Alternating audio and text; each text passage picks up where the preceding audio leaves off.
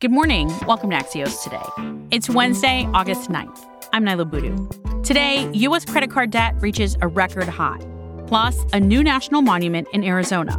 But first, a tough new era for electric vehicles. That's today's one big thing. The push for electric vehicles to become more mainstream has gained serious momentum in recent years, given climate change, fluctuations in gas prices, and tax incentives. Just yesterday, General Motors announced plans to equip all of its electrical cars and trucks with two way charging technology so the vehicles can supply backup power during blackouts. But as companies, including GM, look to adapt their EV plans for the future, Axios' Joann Muller writes the broader transition to electric vehicles will likely be longer and bumpier than many experts predicted. She's here with a reality check on EVs today and tomorrow. Hey, Joann. Hi, Niala. Joann, so I think we're past the early adopters phase with EVs. We're seeing a lot more of these vehicles on the road. How much of the market are EVs right now? They're about six or seven percent of new vehicle sales right now, which is more than double what they were a year ago. So we've seen quite a spike, but it's very spotty. So San Francisco now is is half of all new vehicle sales are electric. California's uh, as a whole is around I believe 25%, but you're not going to find too many EVs in Des Moines. And so it's really a spotty trend. So you write the next phase of EV expansion in the US will be tough. Why is that? There's two big problems. One is the price of EVs are still high, much higher at the point of sale over a gasoline vehicle. And also people are still very, very confused and apprehensive about charging. And so this second wave of buyers, they call them the early majority. They're very price sensitive. They're interested in buying an EV, but they're just not ready to pull that trigger. And so what it means is that the auto companies are having to adjust. How is that affecting EV targets that major automakers had set? Well, what we see here is people sort of extending their timeline or maybe hedging a little bit. Ford had said that they were going to sell or at least scale their production plants so that they could make 600,000 EVs a year. And they were going to hit that target by the end of this year. Now they're saying, mm, we're going to go a little slower and we probably won't hit that rate until 2024 these are very expensive and they have to balance the profitability that they get from EVs. So, GM just announced that soon all of its vehicles will be able to two way charge.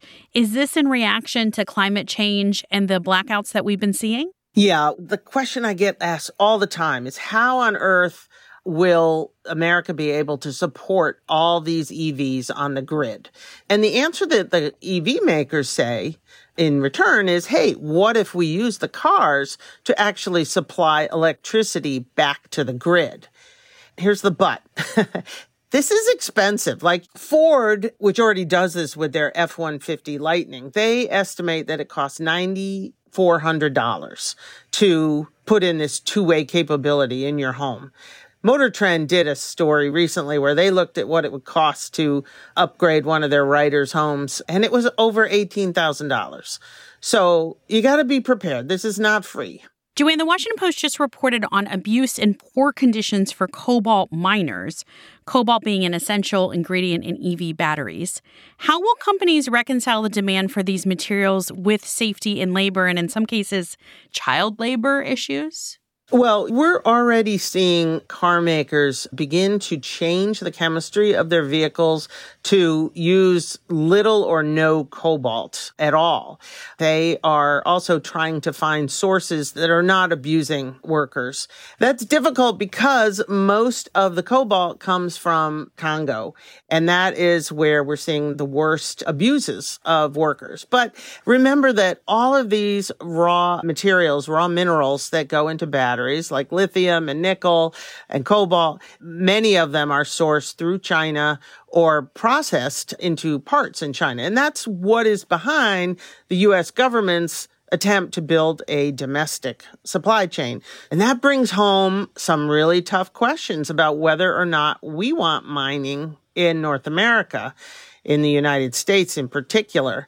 We do have a lot of lithium in the United States, by the way, but it takes time and effort and money to get it out of the ground.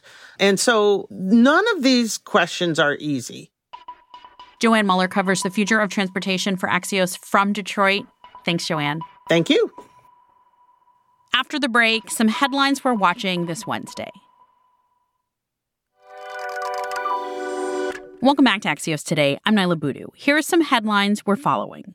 President Biden yesterday designated a new national monument near the Grand Canyon. The monument's in the form of nearly a million acres of land, and it's intended to boost tourism for the region and will protect sacred Native American land from uranium mining. It's good for the economy. It's good for the soul of the nation. And I believe with my core and my course the right thing to do. And a follow up to a story we covered yesterday. Ohio voters last night rejected Issue 1, an effort by Republicans to raise the threshold to 60% for constitutional amendments. It's a victory for abortion rights supporters, ahead of a November vote on an amendment that would ensure abortion access in the state. Despite it being a summer election, turnout surpassed what was recorded in the state's last primary in May 2022. Ballotpedia estimated almost $33 million was spent on issue one, with 8 and $10 coming from outside of Ohio. And in case you missed it, Zoom is facing backlash over privacy concerns. A tech site over the weekend claimed the company's latest terms of service allow Zoom to train its artificial intelligence using customer data. Zoom responded on Monday saying it won't use customer data to train AI without people's permission. And on tomorrow's show, we'll be digging into all of this and more on the latest in the world of AI. Americans are spending big. For the first time ever, U.S. credit card debt has surpassed $1 trillion. Axios' Hope King has the latest on this new record.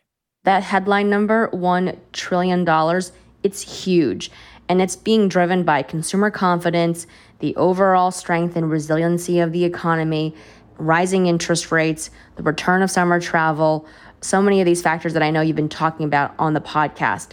But I want to put this trillion dollar milestone in context of also savings. Because if you look at the total deposits that households have in the banks right now, this number is just 6% of that total. And that 6% is around the lowest percentage in 20 years. What does that mean? That means that we still have excess savings from the pandemic, still fueling our ability to repay our credit cards, which is very, very important. Now, going forward, we do have a very big deadline coming up. That's October. That's when student loan payments pick up again. And some analysts are already expecting that consumers will reduce their spending by $300 a month when they have to restart their payments. Lastly, is that we're going into the holiday season as well. So, depending on where you are with your student loan payments, you might actually end up continuing to spend because you've got to buy gifts for yourself or others. That's one big thing to watch. That's Axios senior business reporter Hope King. And one last thing before we go we have another summer reading recommendation for you, this time from our very own Felix Salmon.